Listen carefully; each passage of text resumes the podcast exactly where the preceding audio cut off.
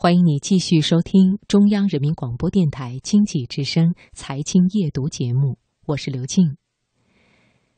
当你开会或者是上课的时候，有没有第一排恐惧症呢？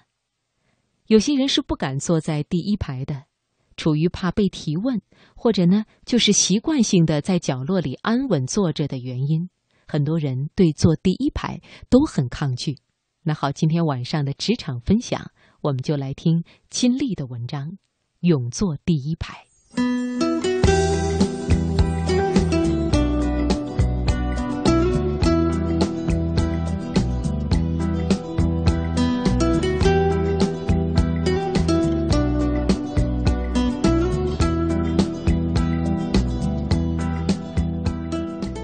五年前，二十二岁的我来到这家策划公司。第一次开会时，我打量了一下，会议室中间是一张椭圆形的会议桌，沿会议桌周围有两排椅子。我认为，椭圆桌边坐着的是公司的领导还有资深员工，自己是新人，还是低调一些。于是找了个一环外靠角落的位置坐了下来。会议内容围绕着策划选题来进行。一些老员工唇枪舌剑地争论着，我看到坐在后排的员工，有的低声聊天，有的玩手机，仿佛会议的主题和他们无关。我想自己是新人，做什么选题，自己的想法也不重要，就心安理得地坐在后排座位上消磨时光。转眼半年过去了，每次开会，我都坐到不起眼的角落。玩手机，或者是和混熟了的员工在下面开小会，虽然落得个清闲，但是从来没引起过老总的重视。偶然的一次经历触动了我那颗不甘平庸的心。开会时，喜欢和我一起躲在角落的张颖，因为负责公司的一个重要项目，被领导点名到前排发言。看着原来和我一样默默无闻的人，瞬间离开了自己的圈子，在同事面前侃侃而谈，我反问自己：为什么不能主动表露自己的价值呢？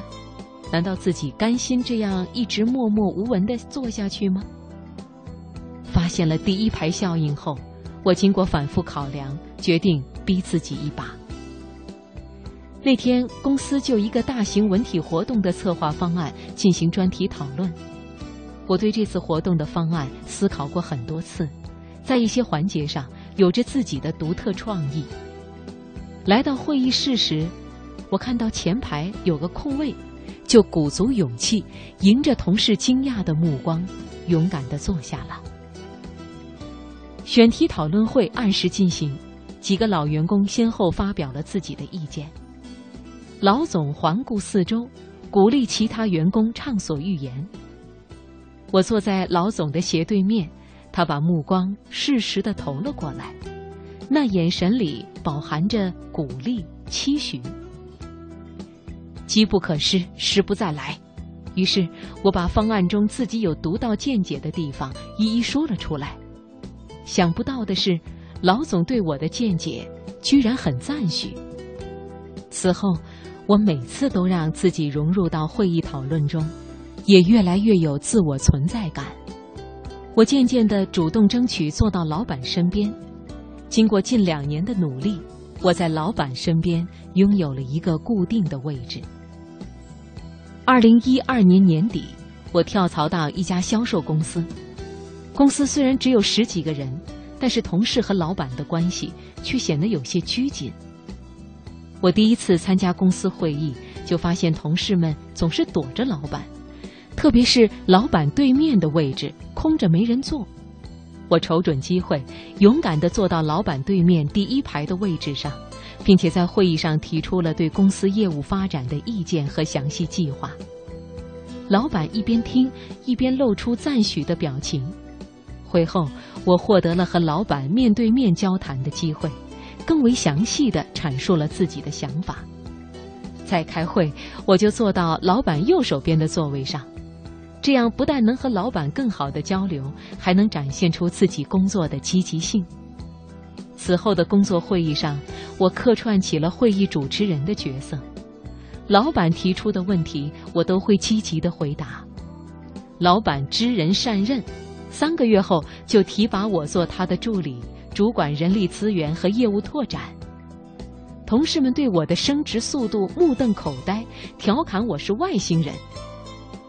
利用前排效应，再加上自己的实力，我赢得了发展自我的机会。而五年的职场经历也让我有很深的感触：要在职场取得更好的发展，要有一定实力，也必须有异于常人的胆量。这个胆量就包括敢坐第一排的勇气。